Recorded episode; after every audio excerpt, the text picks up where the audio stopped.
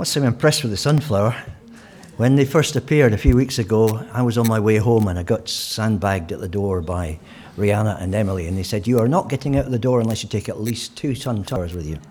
So they're growing in our back garden right now, but they're nothing like one, so it's very impressive. Anyhow, uh, let's say, do some, some reading together, shall we? We're going to read this morning from Luke chapter 10. And we'll start from verse 1 of Luke chapter 10. This is how the story goes. After this, the Lord appointed 72 others and sent them two by two ahead of him to every town and place where he was about to go. He told them, The harvest is plentiful, but the workers are few. Ask the Lord of the harvest, therefore, to send out workers into his harvest field. Go, I am sending you out like lambs among wolves. Do not take a purse or bag or sandals. Do not bring anyone on the road. When you enter a house, first say, Peace to this house. If a man of peace is there, your peace will rest on him. If not, it will return to you. Stay in that house, eating and drinking whatever they give you, for the worker deserves his wages. Do not move around from house to house. When you enter a town and are welcomed, eat what is set before you.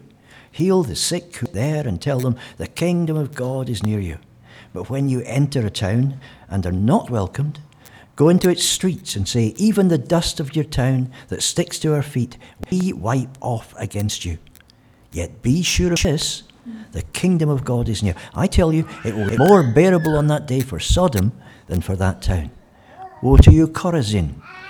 Woe to you, Bethsaida! For if the miracles that were performed in you had been performed in Tyre and Sidon, they would have repented long ago, sitting in sackcloth and ashes. But it will be more bearable for Tyre and Sidon in the judgment than for you. And you, Capernaum, will you be lifted up to the skies? No, you'll go down to the depths. He who listens to you listens to me. He who rejects you rejects me. But he who rejects me rejects him who sent me. Then they go out. In verse 17, the 72 returned with joy and said, Lord, even the demons submit to us in your name. He replied, I saw Satan fall like lightning from heaven. I've given you authority to trample on snakes and scorpions and to overcome all the power of the enemy. Nothing will harm you. However, do not rejoice that the spirits submit to you, but rejoice that your names are written in heaven. At that time, Jesus, full of joy through the Holy Spirit, said, I praise you, Father, Lord of heaven and earth, because you have hidden these things from the wise and learned and revealed them to little children. Yes, Father, for this was your good pleasure. All things have been committed to me by my Father. No one knows who the Son is except the Father, and no one knows who the Father is except the Son, and those to whom the Son chooses to reveal him. Then he turned to his disciples and said privately, Blessed are the eyes that see what you see.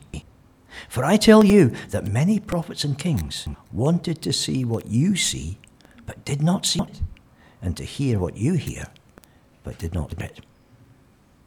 That's our reading for this morning. I don't know if you recognize this guy. He's one of my unfavorite comedians. He's so smarmy, I can't stand him. But Jimmy Carr, who uh, has built his act very much on pouring scorn on people, and particularly religious people, was actually uh, a churchgoer earlier in his life. He was a Catholic, and uh, up till 26, he says, I believed. I genuinely had an imaginary friend called Jesus until I was 26. Looking back on it now, it was almost like being a different person. And certainly the things he says now wouldn't uh, earn him much credit in Catholic churches. But he's always poking fun at Christians and what Christians believe. And one thing I heard him say a couple of years ago is this So, Jesus died for me? Huh. Well, I'm very grateful for that, but I never asked him to. Big laugh from the audience. And um, that is what we're going to be doing in evening service tonight, looking at that kind of statement. What does it matter that somebody died on a cross 2,000 years ago? Jesus died for your sins. Well, I never asked him to. What's all that got to do with me here and now, today? Does it even make sense? A phrase that's been used quite a bit just recently is the idea that the cross of Jesus was cosmic child abuse. God sending his own son because he needed blood. His jealousy and his dignity had been offended, and he was so enraged that somebody had to suffer. So he picked on an innocent bystander, Jesus, and said, Right, you're my son, you'll do on the cross with you. That would be cosmic child abuse. Is that really what the Bible's saying? Is that the story of the cross? We sometimes get a little bit uncomfortable when we hear criticisms like that. How do you answer them? That's the question we're going to start exploring uh, tonight in the evening service, if you're, if you're able to come. Anyway, uh, compulsory commercial uh, break is now over. Let's get on with the program. Um, you remember that last time we were talking about the way in which Jesus was very, very popular to start with. Um, uh, and people were amazed at his teaching, it says, because he taught them one who had authority, not as the teachers of the law. And they couldn't believe that even uh, he gives orders to impure spirits and they obey him. Jesus was not just a great preacher and a t- tremendous t- storyteller, but he had power of a supernatural kind that people in that area had just never seen before. We'll maybe say more about that later on. But then it all turned around. And we saw last time, uh, when we were tracing this story, that uh, in John chapter 6, you find people saying, We can't listen to this. And lots of the disciples start to leave him and go away. Why didn't they listen? We said last time it was basically because they wanted an immediate escape from reality. They wanted just to have life nice and comfortable, endless supply of eternal bread, no problems in the future of, in, in their lives. They weren't prepared for something hard and difficult. They wanted something that would leave them in charge of their own lives, something that meant that they were still making the decisions. They didn't want to submit to the leadership and the authority of Jesus, whom sometimes they didn't trust very far. And they wanted somebody they could watch, not trust. They wanted somebody who would put on a show for them. Come on, Jesus, do another miracle. How did you get across Lake Galilee last night? You didn't use a boat, did you? And all of that kind of stuff. And they were just looking for the spectacle. They weren't interested in the person. And then at the end of the, the story, Jesus turns around to his real disciples and says, Well, how about you? Are you guys going to leave me too? And we looked at what Peter said Lord, to whom shall we go? You have the words of eternal life. We believe and know that you're the Holy One of God. Or, in other words, as we put it at the end last time, there's no one like you anywhere. you're the only key to God's kingdom in the age to come. We trusted you, and you have proved it's all true. Well, Jesus still had quite a few followers, as you can see from the start of the passage that we just read from. 72 people are sent out on the road in his name. So, where did these 72 come from? Well, the first thing you've got to say is that Luke chapter 10 follows chapter 9. I'm sorry if that's a big uh, surprise to anybody, but uh, it starts with the words after this doesn't it, our reading this morning? So you've got to look back and say, well, what, what happened before this? And uh, what you find is that Jesus is just spelling out the terms of discipleship and what they mean in chapter 9, in terms that mean that lots of people don't want to follow him. And at the end of chapter 9, if you read it, uh, we don't have time to go into it this morning, but if you read it, you'll find there are three people who come to Jesus who say, I will follow you, but. I will follow you unconditionally, but. And they have a condition in their mind that, uh, that they want. And, and, and Jesus isn't interested in disciples like that. He wants whole commitment, uncompromising allegiance or nothing, because it doesn't work any other way. And so he says in chapter 9 Whoever wants to be my disciple must deny themselves and take up their cross daily and follow me. It's like being on your way to crucifixion every day. You say no to yourself and yes to Jesus. Whoever wants to save their life will lose it, but whoever is willing to lose their life for me, they're going to save it. And he says, What good is it for someone to gain the whole world and yet lose or forfeit their very self? Whoever is ashamed of me and my words, the Son of Man will be ashamed of them when he comes in his glory, the glory of the Father and the holy angels. And at that point, he picked about 70 people, or is it 72? We'll get onto that in a moment as well, and uh, sends them out to go to towns around the place in preparation for his visit. So, looking at this story, what, what do you want to focus on? I think there are four things we need to look at very, very quickly. Why did Jesus send them in the first place? Why does he do this? I mean, another thing that happens in chapter 9 is that he sends out the 12 for the first time. And they go out and they have a successful mission and they come back and you might think, well, job done.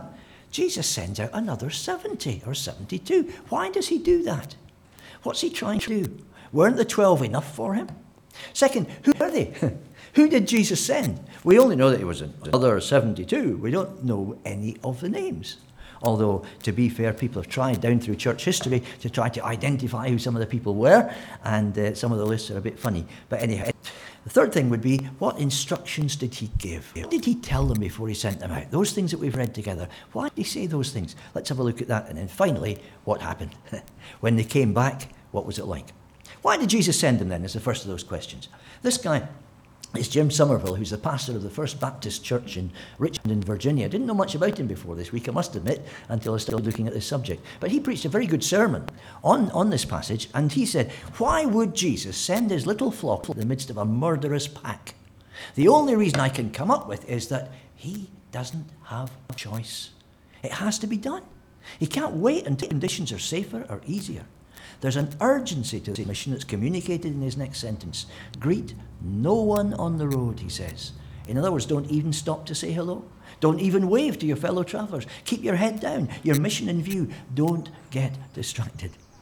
And okay, servants of God today, we have a very different role from that 70 odd people that Jesus sent out in, in his story. I'm going to go with 70 from now, and I can't say 70 or 72. I'll explain why we've got two different numbers in a minute. But uh, we're not like the 70. We're not sent out to do miracles, as clearly they were here. We're not sent out to prepare pl- people in different places for the imminent arrival of Jesus. You don't go out on a Paignton sea front and say, Jesus will be with us next week. I want to tell you all about him. We don't do that. But I think there's a lot in what the way that Jesus handles the 70 here, in the things that he says to them, that tell us a lot about our job today. We are involved in something big as well, something that is time sensitive. Um, it's one old poem uh, I preached as never sure to preach again, and as a dying man to dying men. And that's the way in which we hold out the gospel to other people. This is the one thing that saved me. It's the one thing that can save you. You need what we've got. It's not because we're big. It's not because we're clever. It's not because we think we know everything about the Bible, but it's because we have found something that works in a way that nothing else in the world does. And it's important that other people know about it. There's a story, an old story about a prisoner in maximum security prison uh, in, in, in Britain who had a visit from the, the prison chaplain one day. And the chaplain came into his cell and tried to tell him about Jesus and how Jesus had died for him on the cross and he could be forgiven and all the rest of it. And the prisoner simply said, I don't believe it. And the chaplain said, uh, You don't believe it? He said, No, don't believe it. He said, If I believed what you believe, I would crawl on my hands and knees over broken glass to tell it to everybody in Britain. And sometimes we don't seem to excited about it. We don't seem too urgent about it. And what Jesus is saying to these people is don't bother packing properly for this trip. Don't bother about what you're going to eat or where you're going to go. Don't even take a staff with you. Just get out on the road now. This is urgent. This is important. So, why did Jesus send them? I think there were three reasons, really. First of all, he sent them because his mission was to all the nations of the world, not just the Jewish people. How does sending 70 people out say that? Well, if you go back to Genesis chapter 10, you'll find that there is a, a verse that talks about all of the nations of the world. Guess how many? 70 of them. Except that in some manuscripts, when it was translated into Greek, it came across as 72. now, in this passage of Luke, there are two different kinds of manuscripts as well. There are some manuscripts that say Jesus sent out 70, and there are others that say he sent out 72. And whichever is the actual number, I don't think it really matters that much nowadays, does it? You can see what they're trying to do. They're trying to hook up what Jesus did with Genesis chapter 10. Because Jesus had already sent out the 12 in chapter 9. And the 12, well, that brings to your mind straight away the people of, of, of, of, Israel, doesn't it? 12 tribes, 12 disciples. Ah, yes, Jesus has come to preach to, to, to the Israelites. But then when he sends out 70, or is it 72? Then you get the message. This is for the whole world. And Jesus needs to do this as well because he's already started with Israel. He's done part of the job in Galilee. Now he needs people to see the worldwide scope of what he's trying to do. Second reason I think Jesus sent them out was because there were three tasks that needed to be carried out. Three things he had to do. The first, proclaiming the kingdom. Simply saying to people, the kingdom of God is coming. Now, they didn't give theological lectures, didn't hand out tracts with four things God wants you to know or something like that. They didn't know that stuff themselves yet. But they simply said, It's coming, it's coming, get ready for it. And sometimes that's the most important thing, just creating an awareness in people's minds. I said the gospel message is urgent and we need to take it everywhere with as, as much enthusiasm and sense of urgency as we can. But that doesn't mean you've got to rush it sometimes. Sometimes you've got to move at the speed of the people you're going to speak to. Uh, there was a guy in America who died a, a, couple of years ago called Joe Aldrich, who had a fantastic impact on the small town where he lived. And that's because whenever somebody moved in, he was always the first round on their doorstep to talk to them. And uh, he'd help them move in, he'd be helpful, he'd give them all the numbers for the electricity company or whatever else, and uh, he'd, he'd, do anything he could to give them a, a good move in. And then he would just kind of casually say, You know, There are four principles, four things that I've found in my life that have really helped me, and sometime I'd like to share them with you. And he said, often you could see people's face drop, oh, oh, oh, this guy wants to evangelize me. He's not just being nice because he likes me, he wants to sell me something. They say, okay, Joe, tell me what they are. And then you stagger them by saying, uh, not now, no. You're not ready. But when you're ready, I'll tell you. No, can't you just give me a hint? No. And so over the next few weeks, as the relationship grew, and he just was just nice to them, he'd keep on saying, Ah, oh, you're almost ready for those four principles. Not quite. No, not quite yet.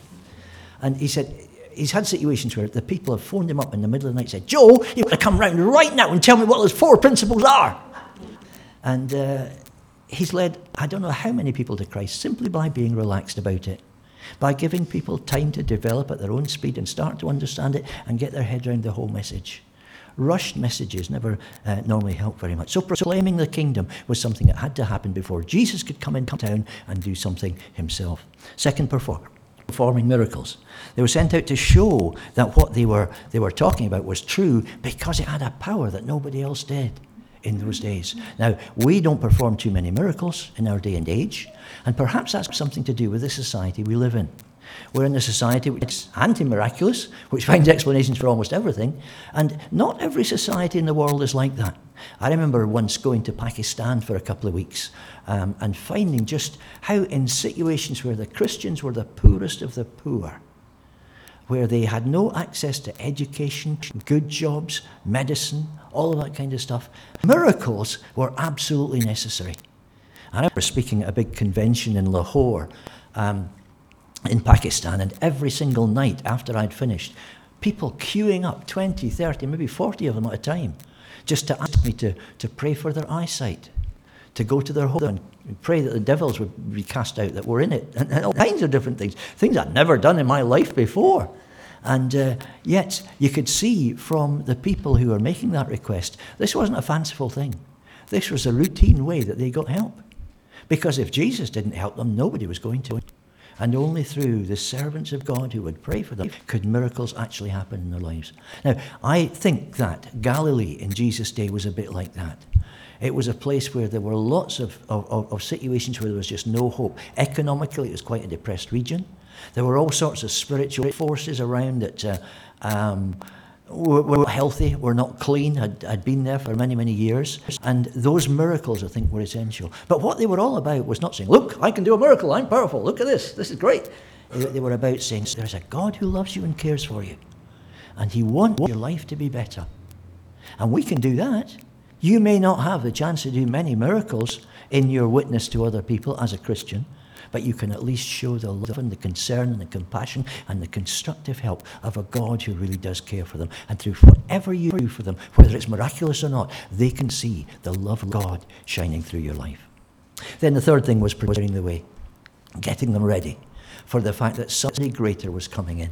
And all we ever are are signposts to a reality that's greater than ourselves.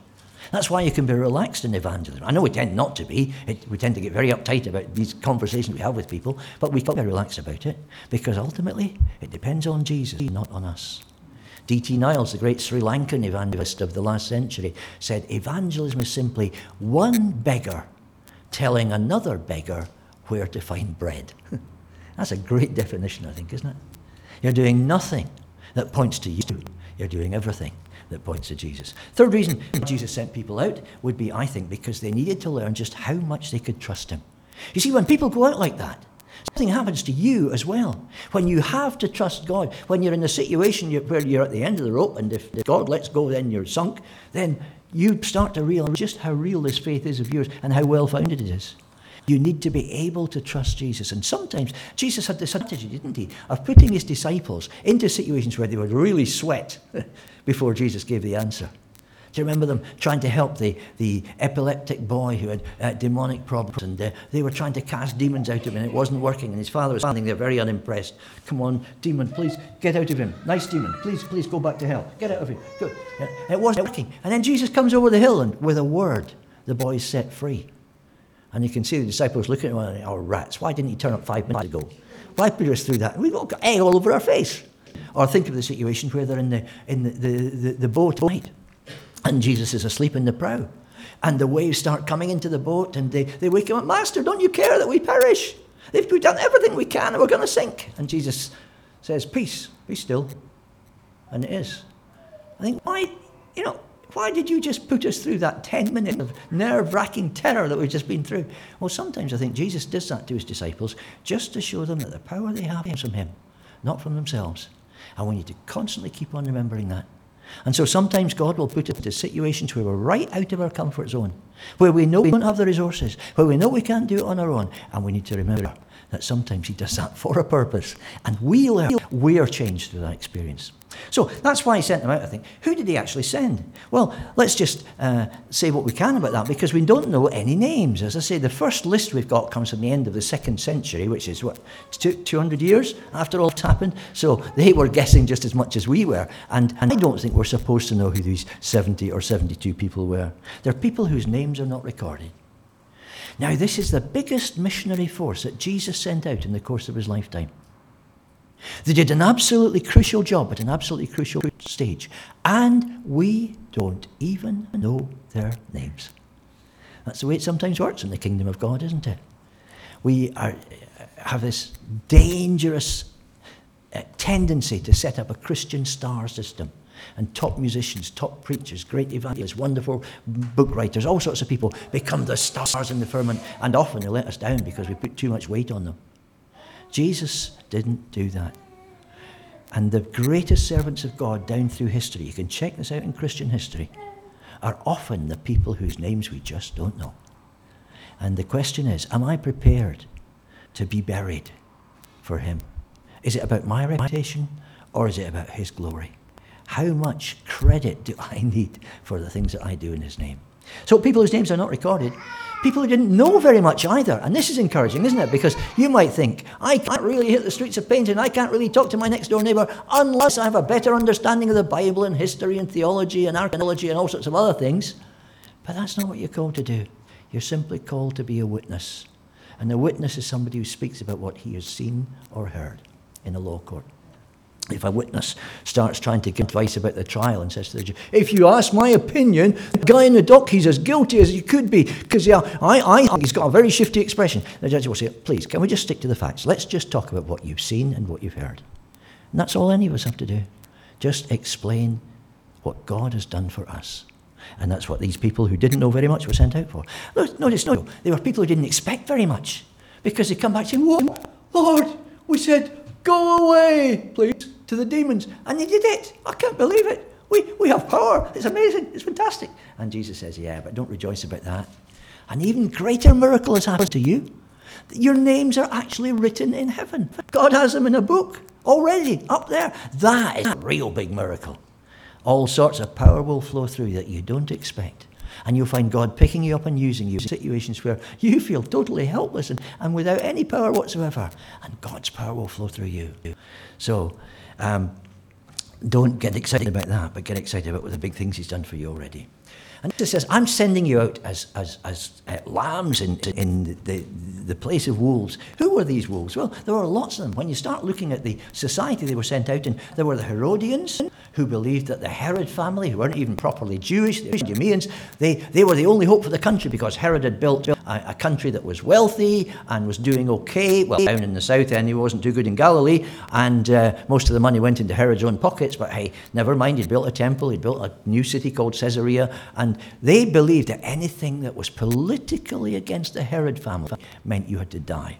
On the other hand, you had the Pharisees who believed that the only hope for the nation was to keep all of the laws that they had invented in the last few centuries. There were the Sadducees who believed that the Pharisees had got it completely wrong, but uh, anything that threatened their power base, because they always allied the high priests, that was bad as well. And you can see how Jesus' followers could have a run in with any of those groups. There were the Zealots who just wanted to assassinate everybody and set up a, a, a, a new uh, Jewish empire in the country. There were the uh, tax dodgers, people who were doing uh, uh, very well because they weren't paying their, their taxes. They were going to get come up into 1866 when uh, there was a tax rebellion. The Romans simply marched into the country and killed them all.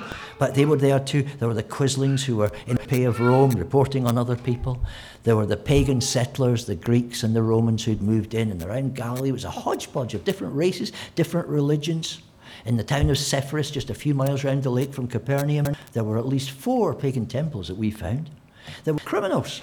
There were people who were profiting from the situation uh, to, to, rob one another and, uh, uh and, and uh, act as bandits all over the place. It wasn't an effective police force. There were the scribes who uh, were uh, in the, the, pocket of the Pharisees. There were all sorts of people. There were the Judeans. The evidence is that the 70 were sent down south towards Judea. In Galilee, Jesus was a Galilean. He was one of our boys. He's all right. But when you go with an accent like that down to the sophisticated police near Jerusalem, say, uh, the kingdom of God's coming. Yep, Jesus is the man you want. He's, he comes from Halifax and he worked in a factory. That's not going to go down too well, is it, in, in the sophisticated South? So you've got all these people, lambs in the midst of wolves, and sometimes Jesus sends us into situations where we think, whoa, what's he doing with us here? But it's necessary. That's why he did it. St. Teresa of Avila, uh, who lived in the, the 16th century, wrote this Christ has no body now but yours. No hands, no feet on earth but yours. Yours are the eyes with which he looks compassion on this world. Yours are the feet with which he walks to do good. Yours are the hands with which he blesses all the world. God has sent you out here because Jesus is not here himself. Yours are the hands. Yours are the feet. Yours are the eyes. You are his body. And St. Teresa was absolutely right. We are the people that God has chosen to use to bring about his purposes on earth. Just us. He has no plan B. What instructions did he give? Well, there's lots of things there, aren't there? We don't have to talk about them. Uh, time's gone through already. But what instructions did he give? First of all, he said, go. Don't stay at home. Understand the risks. Understand that you are going into the midst of wolves, but go anyway. Just trust me and go. He said, bring peace wherever you can. When you go to somebody's house and they're putting you up for the night, like in this picture here, uh, say, uh, Peace be on the house. Now, that was a traditional greeting, but Jesus said, Make sure you don't miss it because you want people to know that you are bringing them something good, something that's going to bring shalom, wholeness, uh, everything that they want to that house through me. So don't go in a combative state of mind. Um, don't knock on the door and say, We have a little tract to give you about Jesus. He's uh, uh, coming soon and the kingdom of God is coming to you, but I suppose you're not interested. I suppose you're Pharisees in here, aren't you?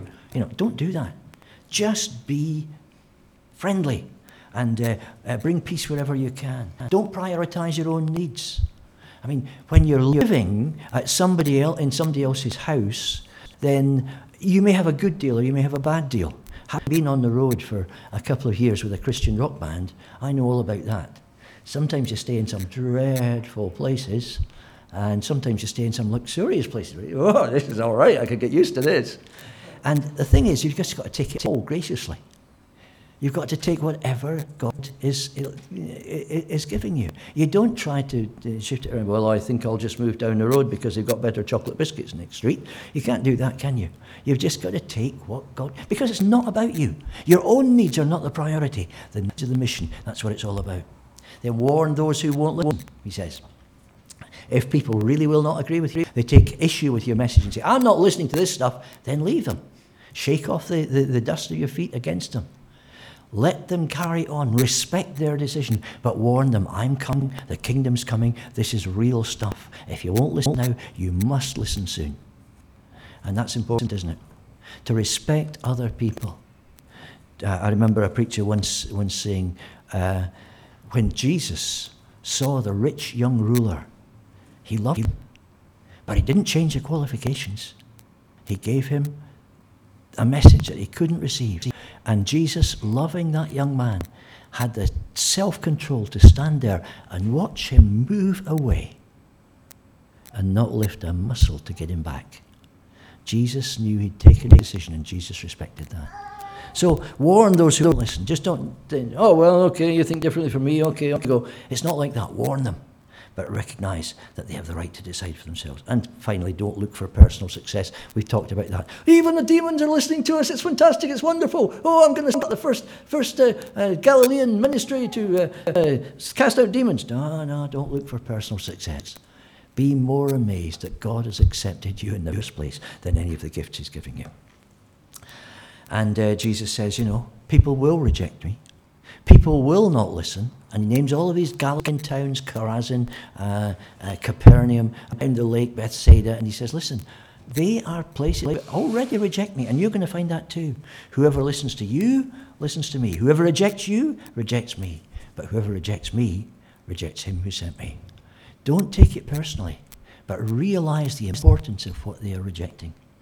Here's um, Jim Somerville again. Um, this picture is taken from his little paper in Richmond, in Virginia, and uh, it uh, focuses on the number plate on his, his car KOH2RVA. and it stands for, says Jim Somerville, Kingdom of Heaven to Richmond, Virginia. and he said, My job is to build God's kingdom where I am. And he knows all about that because his father was a pastor too, down in Alabama. And one day he was given the honour of uh, saying the prayer at the meeting of the White Folks Association, which is basically the Ku Klux Klan. And he knew what he was being invited to do, but refused it. That night there was a burning cross on their lawn and threats from Klan members over the next couple of weeks. And the family had to leave in the middle of the night and go off to Richmond, Virginia, where the guy is now. And so he saw in his own father's example how much it can cost sometimes to build the kingdom of heaven and stand up for what is right. And uh, back in last November, do you remember Nick Fuentes? He's the um, guy who uh, uh, Donald Trump got into trouble for having a meal with back in November last year. Fuentes is a supremacist. He's somebody who believes that white uh, culture is being exterminated in America, immigration must stop. He's a COVID denier, he's a Holocaust denier. The things he says about Jews I really don't want to repeat here. And uh, in his blog, uh, when that happened, Jim Somerville wrote about how difficult it is to love people like that. And he said that's what we're called to. I don't think the church should ever be a place where we love everyone but, or everyone except. I think it should be a place where we love everyone with no exceptions. In fact, it should be a school of love where we, we practice until we learn to accept those who are different. He said, Somebody gave me a plaque that read, Just love everyone, I'll sort them out later, God. yes. Jesus even told a parable to that effect once, remember? The parable of the wheat and the weeds, where the owner of the field tells his workers not to pull up the weeds because they would pull up the wheat right along with them. Wait till the harvest, Jesus advises. God will sort them out. Maybe until then we could do our best to just love everyone. Would it be better than just hating everyone? And that's what they were called to do. So what happened finally? First, people heard about Jesus in far more places. Jesus could never have reached all of those places himself, geographically, under the limitations he'd put on his own physical powers. There's no way that he could have done it. And those people were introduced to Jesus, the Jesus who was coming down the road behind these, these 70 people, by seeing first the lives of those that Jesus had already altered. And it's the, often it's the transformed life that convinces people about Jesus. In our house group back in Exeter this week, uh, we were thinking about what first led us to Christ. And Steve Davis, who's the manager of the, the, uh, the postal centre in, in Exeter, responsible for all my letters arriving late, um, Steve was saying, you know, I became a Christian when I was already an adult just because of other Christians. He said, I, I hadn't read a word of the Bible. It didn't make any sense to me. I knew my wife had religious tendencies, but that's all it was in those days. And just meeting Christians it just introduced me to a reality that I'd never met before. Sometimes that's what happens. Jesus speaks through the lives he's already altered. They were changed. They learned as a result of the experience to trust Jesus more. And I'll bet those 70, even if we don't have their names, are a large part of the 120 people who were meeting in Jerusalem after the resurrection and praying before the day of Pentecost. I'll bet they were there. And uh, they were changed, I think, for life because of what they went through. Third, the job was completed. They did what they set out to do. Even though they started with very few expectations, it was done. And Jesus didn't need to send them again. And then, fourth, they disappeared from history. Their job was done. We don't need to know their names. We don't need to build stained glass windows or shrines to them. They did their job and they will get a far greater reward than our acclaim and favour could ever give. Going back to St. Teresa for the very last uh, word on, in this talk. She said this Let us do our part, and God will then do what He wills. This is God's cause, and all will end well. My hope is in Him. Do not be distressed. Let's leave it there.